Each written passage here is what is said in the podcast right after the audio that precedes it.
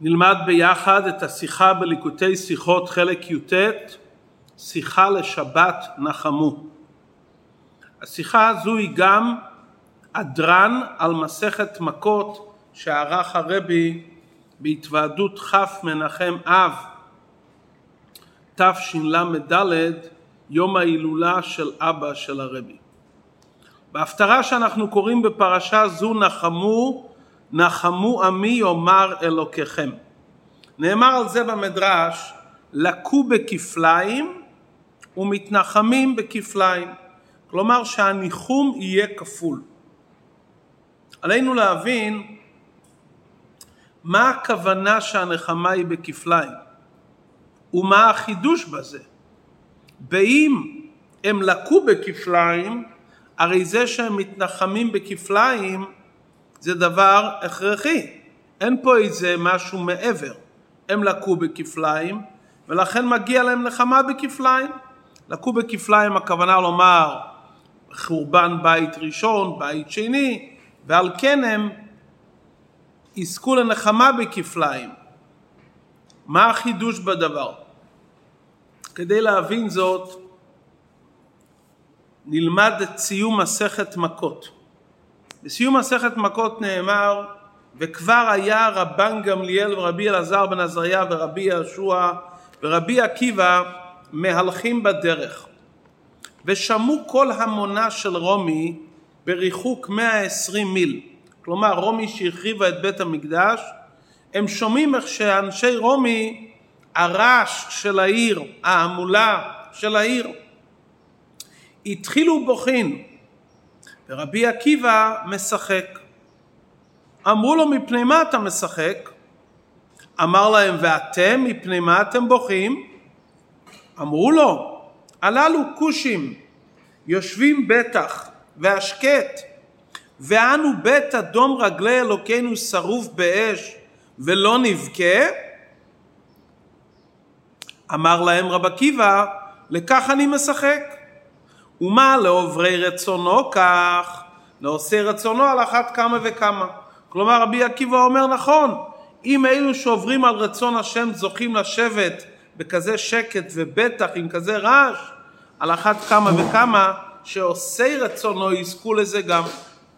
ממשיכה הגמרא ומספרת שוב פעם אחת היו עולים לירושלים כיוון שהגיעו להר הצופים קרו בגדיהם הם ראו את בית המקדש חרב.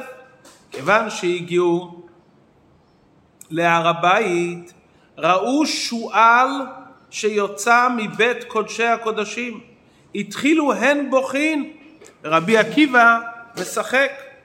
אמרו לו, מפני מה אתה משחק? אמר להם, מפני מה אתם בוכים?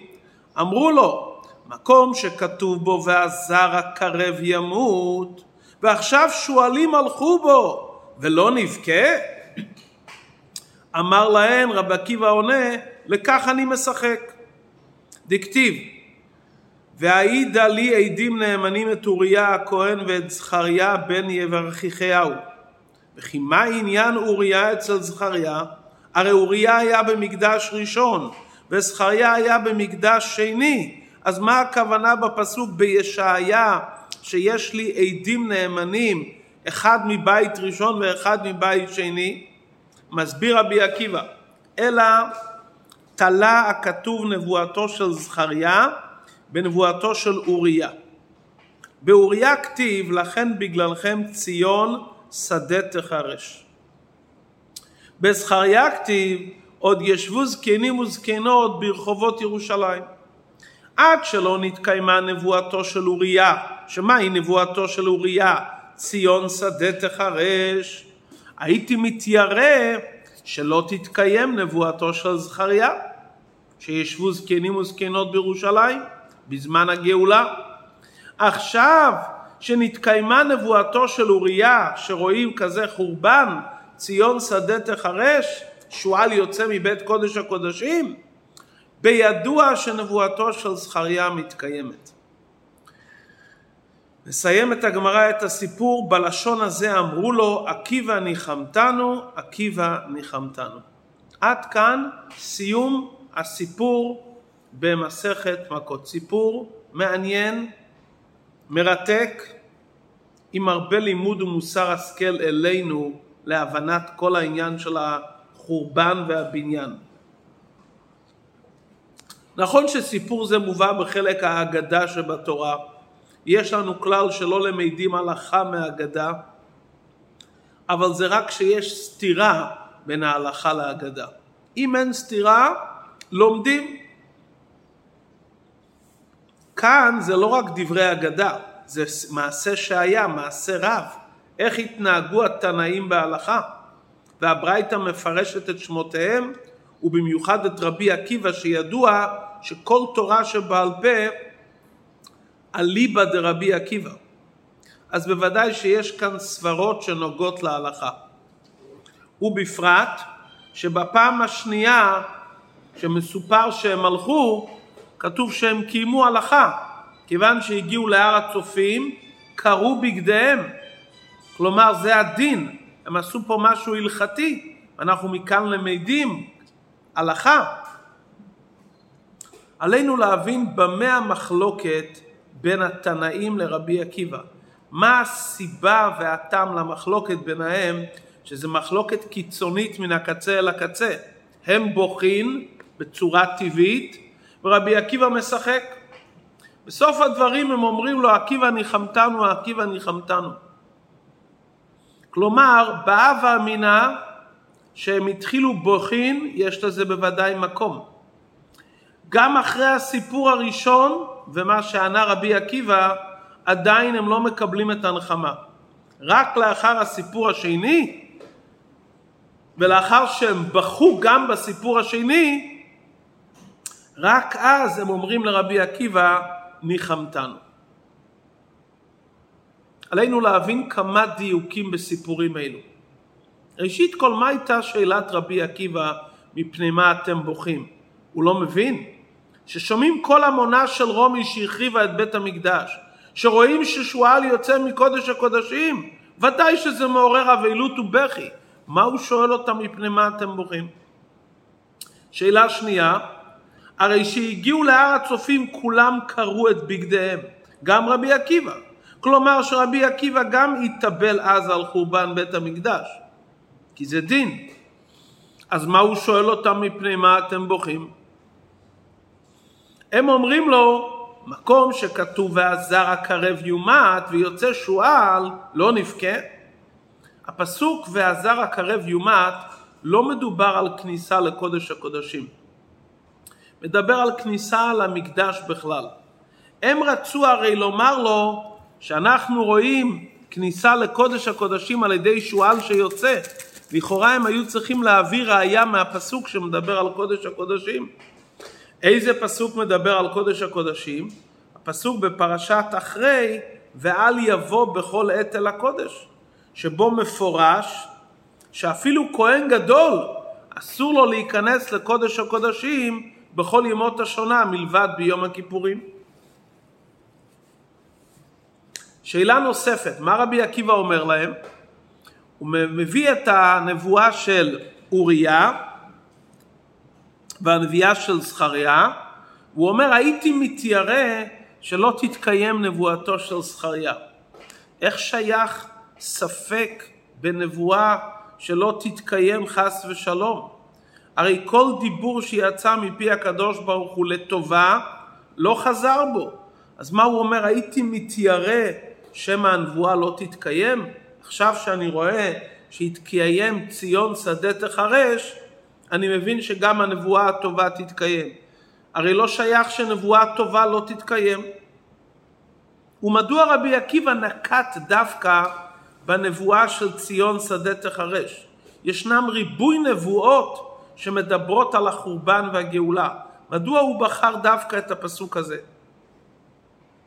שאלה נוספת, מדוע מפורט בתלמוד את השמות של התנאים?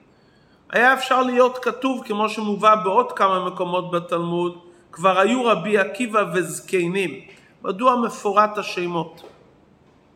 שאלה נוספת, רק במאורע השני, שראו שהשועל יוצא מבית קודש הקודשים בהסברו של רבי עקיבא, רק אז הם אמרו לו עקיבא ניחמתנו, ולא במאורע הראשון. והם אמרו לו פעמיים, עקיבא ניחמתנו, עקיבא ניחמתנו, בלשון הזה. המהרש"א אומר שהם כפלו את הדברים על שם שני המעשים, אבל זה דורש הסברה. הרי שני המעשים לא היו באותו זמן, זה היה בהפסק זמן ומקום. המעשה הראשון היה שהלכו לרומי. המעשה השני שהיו עולים לירושלים. אז איך אפשר לצרף את זה בתשובה אחת, עקיבא ניחמתנו, על סיפורים ומאורעות שהיו בזמנים שונים. עד כאן הדיוקים בסיפור. בפשטות אפשר לומר שבשני המאורעות רואים נקודה משותפת של שיטת התנאים מול שיטתו של רבי עקיבא.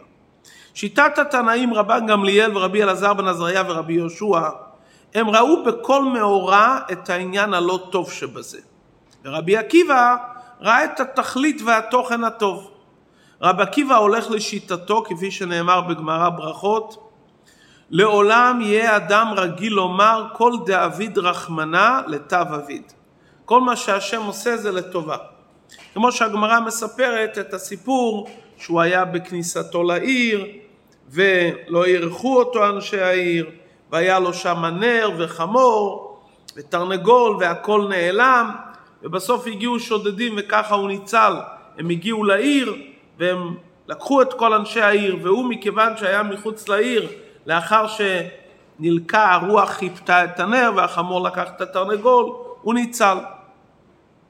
היה אפשר לומר שהטעם שהגמרא מביאה את שני המאורעות בהמשך אחד למרות שזה היה בזמנים שונים לא רק בגלל שזה אירע עם אותם תנאים אלא מכיוון ששני המאורעות הללו יש בהם את נקודת שיטת רבי עקיבא לראות בהווה בכל דבר את התועלת והטוב שיצא מזה לאחר מכן. ככה היה אפשר לומר בפשטות. ממשיך הרבה בסעיף ד' ואומר לפי זה צריך להבין מה צריכותא של כל שלושת הדברים. הרי הוא אומר במקום אחד לו שאדם יהיה רגיל לומר שהכל לתו אביד. אנחנו יודעים את זה. לאחר מכן סיפור אחד ששומעים את הרומי יושבים השקט ובטח ורב עקיבא אומר שזה לטובה ואחר כך סיפור שלישי שרואים שועל יוצא מבית קודש הקודשים. למה יש כאן שלושה סיפורים? בוודאי שכל אחד נותן לנו עוד נופך, עוד הסבר בעניין. הנקודה העיקרית, לעולם יהיה אדם רגיל לומר כל דוד רחמנה לתו אביד, זה כלל שלא מצינו בו מחלוקת. כך נפסק ההלכה בשולחן ערוך. התנאים, רבן גמליאל ורב אליעזר בן עזריה ורבי ישוע לא יחלקו על זה. במיוחד שבמאורע השני הם אמרו לו עקיבא ניחמתנו, הם לא חזרו מדעתם. אם זו הכוונה כאן בכל העניין, רבי עקיבא היה צריך להגיד לתנאים לכל דאביד רחמנה לתו אביד. ואם הוא היה רוצה היה יכול לאחר מכן לנמק עוד הסברים. אבל הוא לא מזכיר כאן את העניין של כל דאביד רחמנה לתו אביד. הוא מבאר להם מה לעוברי רצונו, כך לעושי רצונו. עד שלא ראיתי שהתקיימה נבואה אחת, לא ידעתי שתתקיים נבואה שנייה. כלומר, יש כאן משהו מעבר לעניין ששיטתו של רבי עקיבא והתנאים מסכימים על זה, שכל מה שהשם עושה לטובה. יש כאן איזה הבנה מחודשת בסברות המחלוקת וגישת ההסתכלות בין רבי עקיבא לתנאים. הדברים יובנו בהקדים שאלה פשוטה. רבי עקיבא אומר להם מפני מה אתם בוכים. כלומר, רבי עקיבא אומר, מה קרה שעכשיו התחלתם לבכות?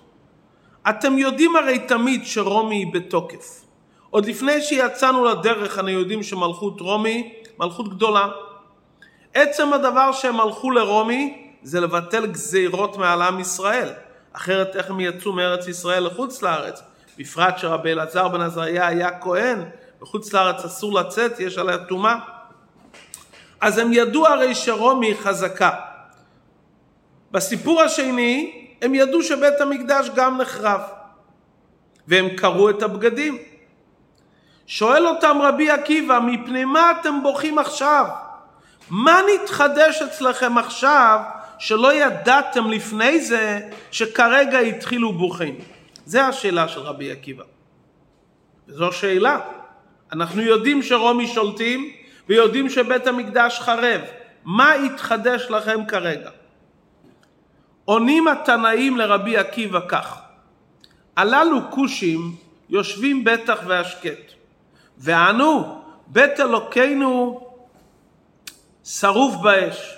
כלומר, עצם העניין שמלכות רומי נמצאת במצב של בטח והשקט בענייני גשמיות העולם, לא תפס מקום אצל התנאים עד שהם יבכו. אדרבה, מה שמלכות רומי היא בתוקף ובטח זה לטובת עם ישראל. כי כתוב בפסוק והלבנון, כלומר בית המקדש, באדיר יפול.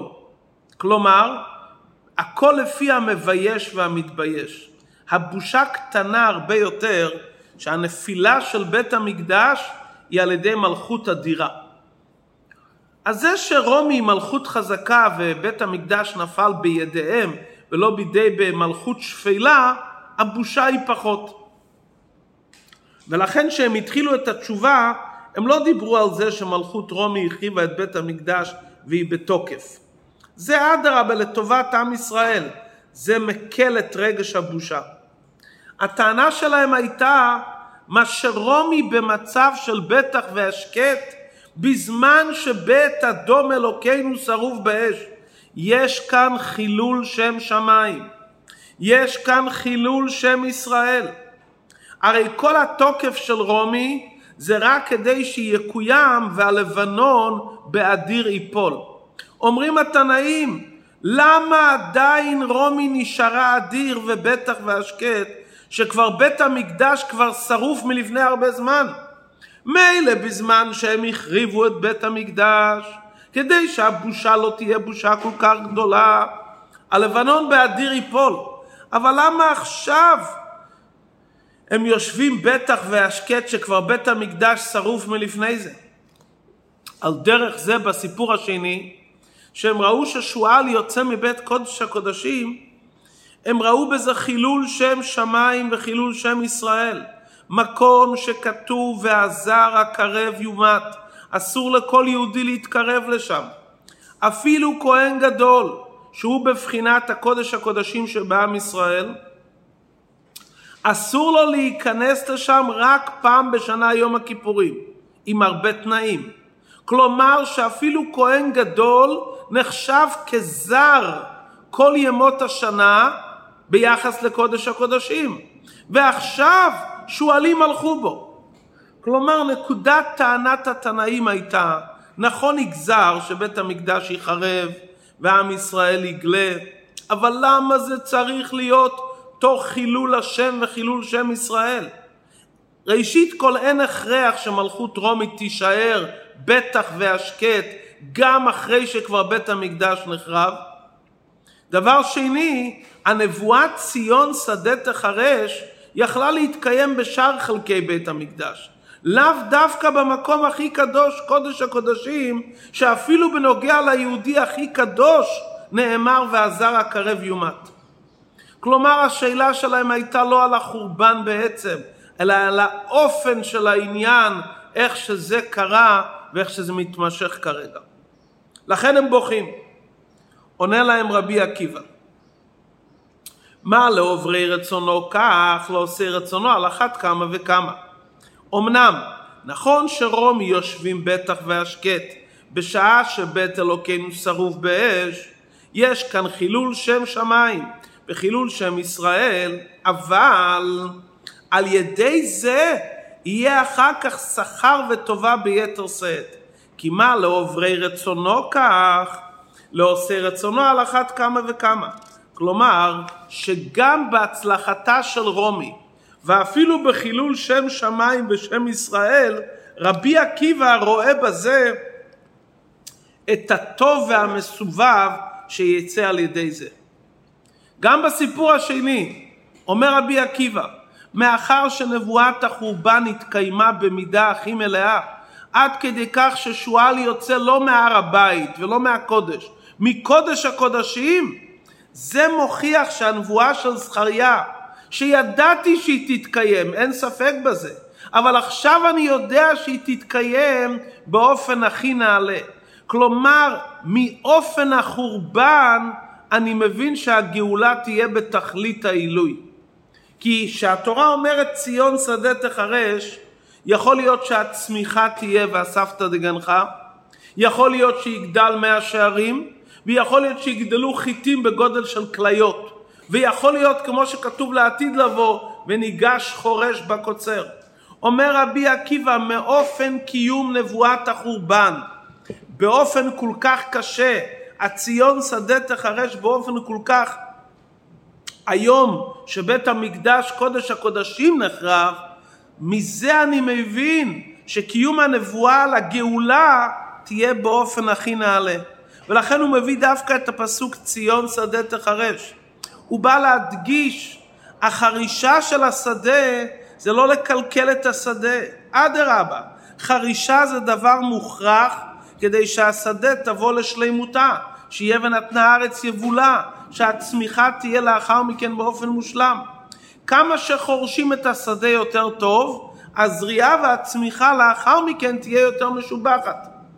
אומר רבי עקיבא חורבן בית המקדש זה דוגמה של חרישה שדווקא שרואים באיזה אופן נעשתה החרישה מבינים את היתרון בצמיחה של הגאולה אשר רבי עקיבא רואה שהחורבן והחרישה הגיע למקום הכי עמוק שקודש הקודשים שועל יוצא אז זה היה אצלו הוכחה שגם הגאולה שהיא הצמיחה תהיה בתכלית העילוי. לפי זה אפשר לבאר את ההבדל במחלוקת בין רבי עקיבא והתנאים האחרים. זה תלוי בשאלה כללית שמצינו בכמה מצוות. האם בהווה צריכים להתחשב עם המצווה וחיוב שיהיה בעתיד ולפי זה להכריע. לדוגמה, חולה שלדעת הרופאים, באם הוא יתענה בצום גדליה שחל בג' תשרי, לא יוכל להתענות ביום הכיפורים. נשאלת השאלה האם מותר והאם הוא צריך להתענות בצום גדליה, שזה חיוב רק מדברי קבלה, למרות שעל ידי זה הוא לא יוכל לקיים בעתיד את הצום של יום הכיפורים שהוא חיוב מן התורה. זה סיבה אחת, זה, זה צד אחד. או שאסור לו להתענות בצום גדליה כדי שיוכל להתענות ביום הכיפורים. כלומר, אם אני מסתכל על החלק ההווה, עכשיו זה צום גדליה שיצום. מה יהיה ביום הכיפורים? נחכה ליום הכיפורים. או שאנחנו אומרים שאסור לו להתענות בצום גדליה, שזה מדברי קבלה, כדי שבעתיד, ביום הכיפורים שיחול עוד שבוע, יוכל לצום.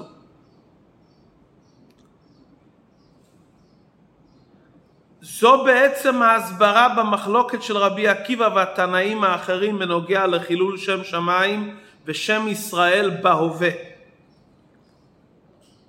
יצא מהחילול שם שמיים ושם ישראל בהווה עילוי יותר גדול בהמשך. רבן גמליאל ורב אליעזר בן עזריה ורבי שועה אומרים תסתכל על ההווה מאחר שבהווה זה חילול השם גדול, מה שיצא מזה לאחר זמן זה לא מכריע. מתחשבים עם המצב שבהווה. מכיוון שבהווה זה הפך קידוש שם שמיים ושם ישראל, זה רע וזה מביא לידי בכי. רבי עקיבא סובר שגם בהווה מכריעה התוצאה שבעתיד. ולכן אומר רבי עקיבא, מכיוון שהחילול שם שמיים וחילול שם ישראל שבהווה יגרום לעילוי ויתרון בקידוש השם, בקידוש שם ישראל בגאולה העתידה, זה מכריע אצלו את המצב בהווה, העתיד מכריע את המצב בהווה, עד כדי כך שהוא משחק. ויש לומר שהמחלוקת שלהם תלויה גם בעוד שאלה כללית, שזה יותר שייך ויותר דומה לתוכן שאנחנו מדברים. יש עוד שאלה הלכתית. מצווה שאפשר לקיים אותה בכל הפרטים, אבל אם אני אקיים אותה בכל הפרטים יחסר בכללות ההידור של המצווה. לאידך, אם אני אקיים את המצווה בהידור, יחסר פרט שלא מעכב במצווה. מה מכריע?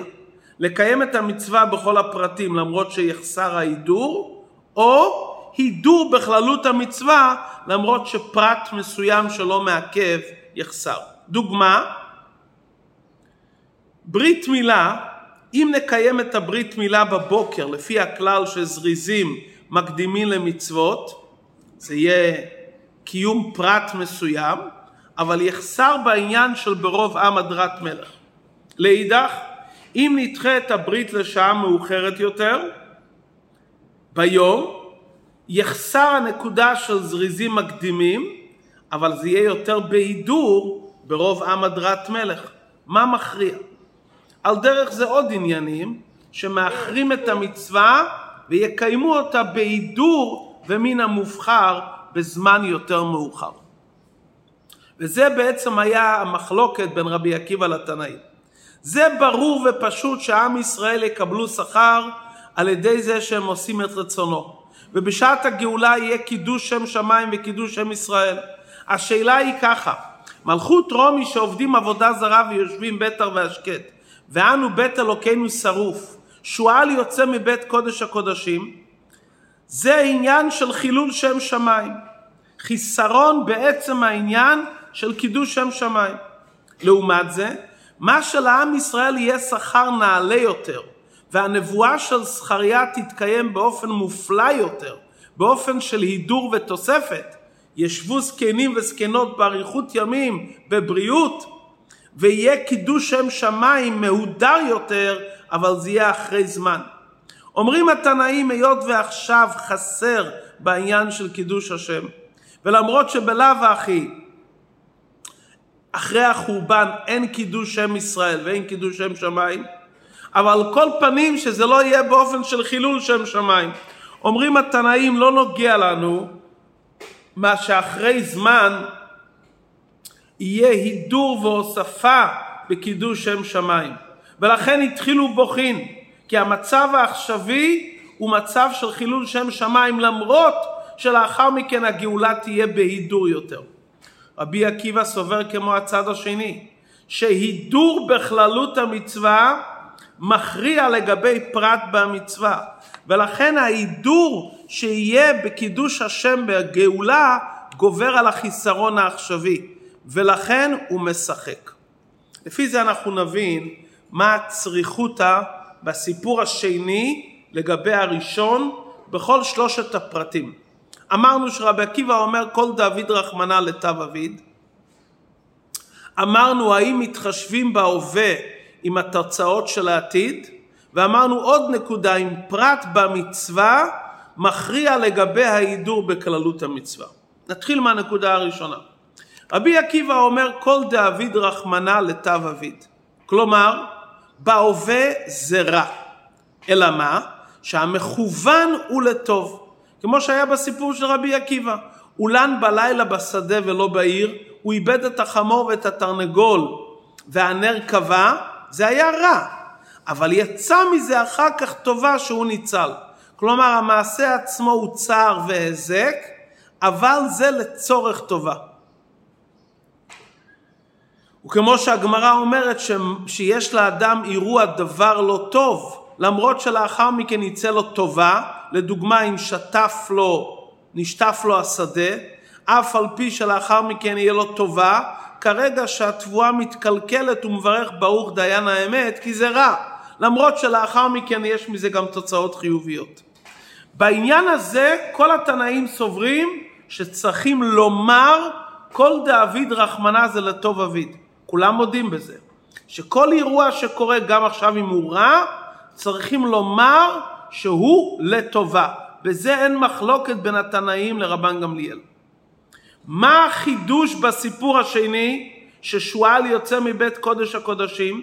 רבי עקיבא אומר אני לא רק רואה כאן תוצאה טובה שתגיע לאחר זמן, אני רואה בזה חלק והתחלה של הטוב. כמו שחכמינו אומרים על זה שנחרב בית המקדש קהילה השם את חמתו על העצים ועל האבנים, ולא שפך חמתו על בני ישראל. לכן לא נאמר בכי לאסף, נאמר מזמור לאסף. זה מזמור שהקדוש ברוך הוא שרף את האבנים ולא חס ושלום את בני ישראל. על ידי מה נעשה כילה חמתו לגמרי, אומר רבי עקיבא? שהוא רואה שועלים יוצאים מבית קודש הקודשים, הוא רואה בזה דבר טוב, הוא רואה שיש פה התחלה של הטובה. לא רק כמו שדבר רע שצריכים לומר שהוא בשביל דבר טוב, אלא הוא רואה פה התחלה של טוב. זה הסיפור השני. הסיפור הראשון, יש בו גם חידוש לגבי כל מן דאביד רחמנא לתו אביד. כי שאומרים שכל מה שהשם עושה לטובה, אתה לא יודע מה טוב, וזה לא ניכר. זה רעה שבסוף תגיע לטוב. אבל אם מלכתחילה לא היה לו לא את החמור ולא את הנר, גם היה טוב. אבל כאן רבי עקיבא אומר בסיפור הראשון שרואים את כל המונה של רומי, הוא רואה שיבוא מכך תוכן טוב. אם לא עוברי רצונו כך, לא עושה רצונו על אחת כמה וכמה. יש כאן תוספת של תועלת ומעלה יותר ממה שהיה בלאו הכי. זה הסיפור הראשון. אבל הסיפור השני, הוא רואה בזה התחלה של הטוב. כלומר, יש כאן אמירה שגם דבר רע הכוונה היא לטובה, זה כולם מודים.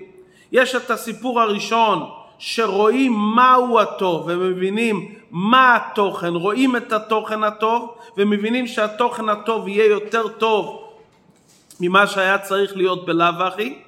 יש את הסיפור השני שרואים שועל יוצא, רואים פה לא רק כוונה טובה או מהי הכוונה הטובה, אלא רואים את זה בתור חלק והתחלה של הטוב.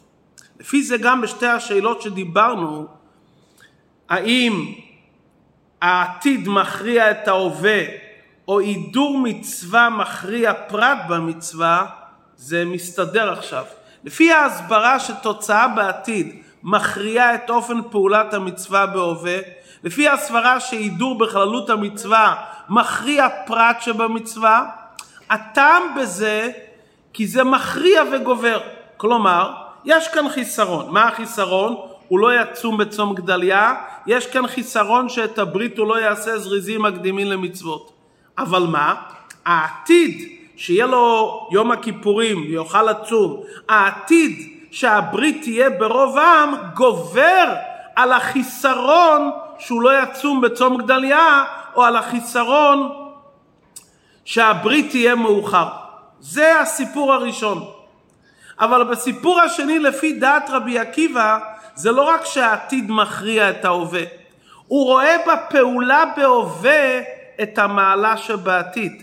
כלומר הוא רואה רק את ההידור של קידוש שם שמיים ושם ישראל שיצא מהעתיד. רבי עקיבא אומר אני רואה כבר בהווה פעולה שנראית כביכול כחיסרון בקידוש שם השם, אני רואה בזה התחלה של טוב. כלומר, זה לא שהעתיד מכריע את ההווה בסיפור השני. בסיפור השני רבי עקיבא אומר, כאן בהווה התחיל העתיד. זה כבר עומק יותר גדול. וזה רק רבי עקיבא אומר, וזה רק דעתו של רבי עקיבא, שהוא רואה בהווה התחלה של הטובה. הוא רואה שציון שדה תחרש, ששועל יוצא, הוא אומר זה קילה חמתו על העצים ועל האבנים באופן הכי, הכי חזק, ויש כאן מזמור לאסף, והוא רואה בזה התחלה של החלק הטוב. ולכן רק במאורע השני אמרו לו התנאים עקיבא ניחמתנו, לא במאורע הראשון. כי לפי רבי עקיבא ששועל יוצא מקודש הקודשים יש חידוש לגבי שני העניינים שדעת שאר התנאים שהתחילו בוכין לדעתם הם ראו בזה עניין של הפך הטוב שמעורר לבכי. רבי עקיבא לא זו בלבד שהוא אמר צריך להסתכל על הטוב, מה שיהיה בעתיד, יותר מזה הוא ראה שהעילוי והתועלת שיהיה בגאולה זה לא כמו דבר שהוא יהיה בעתיד ולא כמו דבר שמושג על ידי דבר שני שהוא לא טוב. אין כאן שני דברים, דבר לא טוב שהוא הכנה לדבר טוב. זה עניין אחד. כמו ציון שדה תחרש. החורבן בעצמו יש בו מעלה. חורשים את השדה, כאן מתחיל הזריעה והצמיחה. עכשיו נבין מה זה נחמה כפולה. יש כאן נחמה כפולה, המעלה וההידור שיהיה בעתיד, זה נחמה אחת. שתיים, שהעילוי והנחמה נמצאים בפעולה שבהווה, לכן זה נחמה בכפליים. דבר ראשון, זה יהיה הרבה יותר מהודר ממה שחשבנו בהתחלה, לפי החורבן, רואים שיהיה מהודר, זה יהיה הרבה יותר איכותי, זה כפל אחד. ונקודה שנייה, מהי הכפל? שהעילוי והנחמה נמצא כרגע בפעולה שבהווה. ומאיפה הראייה לרב עקיבא? הוא אומר, והעידה לי עדים נאמנים את אוריה הכהן וזכריה. הפסוק לוקח שני דברים ש... ואומר שזה לא שני עניינים נפרדים, אלא זה עניין אחד. כמו שעדות, שני עדים, זה מציאות אחת של עדות, אומר הפסוק וידע לי עדים נאמנים. הנבואה של זכריה שישבו זקנים וזקנות בזמן הגאולה, והנבואה של אוריה שציון שדה תחרש, זה לא שני דברים שאחד מביא את השני, זה עדות אחת. מה שאין כן בסיפור הראשון של רב עקיבא היה משחק ואמר מפני מה אתם כי והוא עשה חשבון אם לא עוברי רצונו כך לא עושה רצונו זה רק לשיטת רבי עקיבא. התנאים האחרים נשארו בדעתם כי פה לא רואים באותו נקודה בפרט שבסיפור הזה המעלה והטוב של דבר אחד של עושה רצונו צריכים ללמוד מדבר שני. ולכן הוא לא הביא להם את הראייה מהכתוב של ועידה ליעדים כמו בסיפור השני. כי כאן באמת יש אירוע לא טוב ואחר כך יש אירוע טוב. ובזה דעתם של אותם תנאים הם בוכים רק בסיפור השני שרואים בזה עצמו אז הם אומרים לו עקיבא ניחמתנו שהם רואים בחרישה שזה התחלה של הטוב כבר עכשיו עכשיו נבין מדוע הגמרא מפרטת את השמות של התנאים כי על פי זה נבין את דעתם ושיטתם מי היו התנאים? רבן גמליאל היה נשיא ישראל משבט יהודה. רבי אלעזר בן עזריה היה כהן, דור עשירי לעזרה. רבי יהושע היה לוי מהמשוררים. לעומתם רבי עקיבא היה בן גרים. מי יכול לראות שהחלק הלא טוב, גם שהוא בתוקפו, לראות את המעלה והתועלת בחורבן ולראות את זה באופן של נחמה בכפליים, זה רק מי שהיה באותו מקום, כמו שהגמרא אומרת על עובדיה, שהוא התנבא על מפלת אדום כי הוא היה גר אדומי, אז הוא אמר מיני ובי הוא יפיל את האדומים. מישהו ישראל לכתחילה, כהן לוי הוא ישראל, לא יכול לראות מעצמו כי זה אצלו חידוש. אבל רבי עקיבא, מכיוון שהוא היה במקום הזה של בן גרים, הוא יכל להבין את זה. ולכן זה החילוק בשיטותיהם בהלכה, מה מכריע, ההווה או העתיד. פרט במצווה או הידור בכללות המצווה. דווקא רב עקיבא שנוסף לזה שהיה בן גרים. הוא התחיל ללמוד תורה רק בהיותו בן 40. אם הוא היה מסתכל על מצבו ועניינו בהווה, הוא היה מתחשב בזה, הוא לא היה מגיע למעלת רבי עקיבא. דווקא מכיוון שהוא ראה את התוצאה והמעלה שיכולים לצאת, ואיך שהיה אצלו בפועל, והוא ראה בבירור בוודאות שאבנים שחקו מים, זה גרם לו להתחיל ללמוד תורה, ובאופן שנהיה רבי עקיבא שכולו אליבו דרב עקיבא. עוד הסבר ידוע שהבגירים מתייחסים לקדוש ברוך הוא בעיקר. רב עקיבא היה בן גרים ומתייחס למי שאמר והיה העולם. לכן כל דבר הוא מפרש מצד הקדוש ברוך הוא. מצד הקדוש ברוך הוא העבר, ההווה והעתיד זה מציאות אחת. בהווה הוא רואה את העתיד כמו הקדוש ברוך הוא ולכן הוא רואה שאין רע יורד מלמעלה. מה שאין כן רבן גמליאל, רב אליעזר בן עזב ורבי ישוע הם היו בני ישראל, הם יותר מתייחסים לאברהם, יצחק ויעקב, הם מפרשים את הדברים איך שזה מצד גדר ישראל, מצד המצב העכשווי. זה הכוונה נחמו נחמו עמי בכפליים. הכוונה לומר תדעו, הנחמה תהיה בכפליים על קלות הגלות והחורבן, לקו בחוף בכפליים. התוכן של הכפל של הלקו זה מלבד עצם החורבן והפך מקידוש שם שמיים, יש כאן סוג של חילול שם שמיים ושם ישראל באופן מיוחד, זה הכפליים. זה נגרם לא רק על עצם החורבן, אלא מצד האופן של החורבן, שהם יושבים בטח והשקט אחרי שבית המקדש נחרב, ששועל יוצא מקודש הקודשים. זה לא רק החורבן, זה אופן החורבן. בהתאם לכך הנחמה תהיה בכפליים. נוסף על הנחמה שהתועלת והטובה שיש מעצם החורבן והגלוי, יראו איך שכל זה היה כדי שיתגלו הגילויים של הגאולה העתידה ויותר מזה יתגלה המעלה של ההוספה של החורבן החילול שם שמיים ושם ישראל שהיה בחורבן זה יביא נחמה בכפליים. שיהיה נרגש שהיה כדאי גודל הירידה והגלות בלבד שנגיע להוספה וההידור שיהיה בזמן הגאולה, והעיקר שירגישו את הטובה והמעלה שהיה בהוספה של החורבן והגלות גופה. ונוכל לומר אותך השם כי ענפת בי. כלומר נבין שגם ההידור וההוספה של החורבן נודה על זה. על ידי המעשים שלנו היום בזמן הגלות, נסחה לנחמו לנחמו עמי, ואנוכי אנוכי ומנחמכם בביאת משיח בקרוב ממש.